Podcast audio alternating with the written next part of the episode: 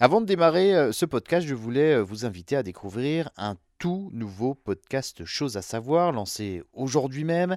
Il s'appelle Comment j'ai bâti un empire. Et dans ce podcast, eh bien, nous vous racontons l'histoire des hommes et des femmes qui se trouvent derrière les plus grandes marques comme PayPal, Netflix, L'Oréal ou Free. Les quatre premiers épisodes de 10 minutes chacun sont déjà disponibles. Ils sont consacrés à l'incroyable aventure d'Elon Musk, le patron de Tesla et de SpaceX, et peut-être bientôt de Twitter.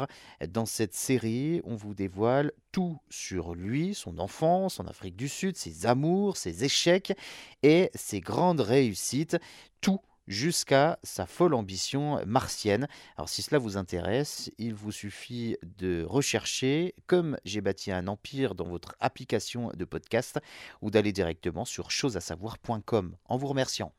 Bonjour, bonjour à tous. L'Indonésie a décidé de suspendre l'ensemble de ses exportations d'huile de palme afin de faire face à la pénurie d'huile végétale provoquée par la guerre en Ukraine. Décision prise euh, par décret du ministère du Commerce, l'Indonésie est le premier producteur mondial d'huile de palme. L'archipel hein, fait face depuis euh, plusieurs mois maintenant à une pénurie et à une flambée des prix de l'huile de cuisson à base d'huile de palme sur son marché intérieur et craint une montée des tensions sociales.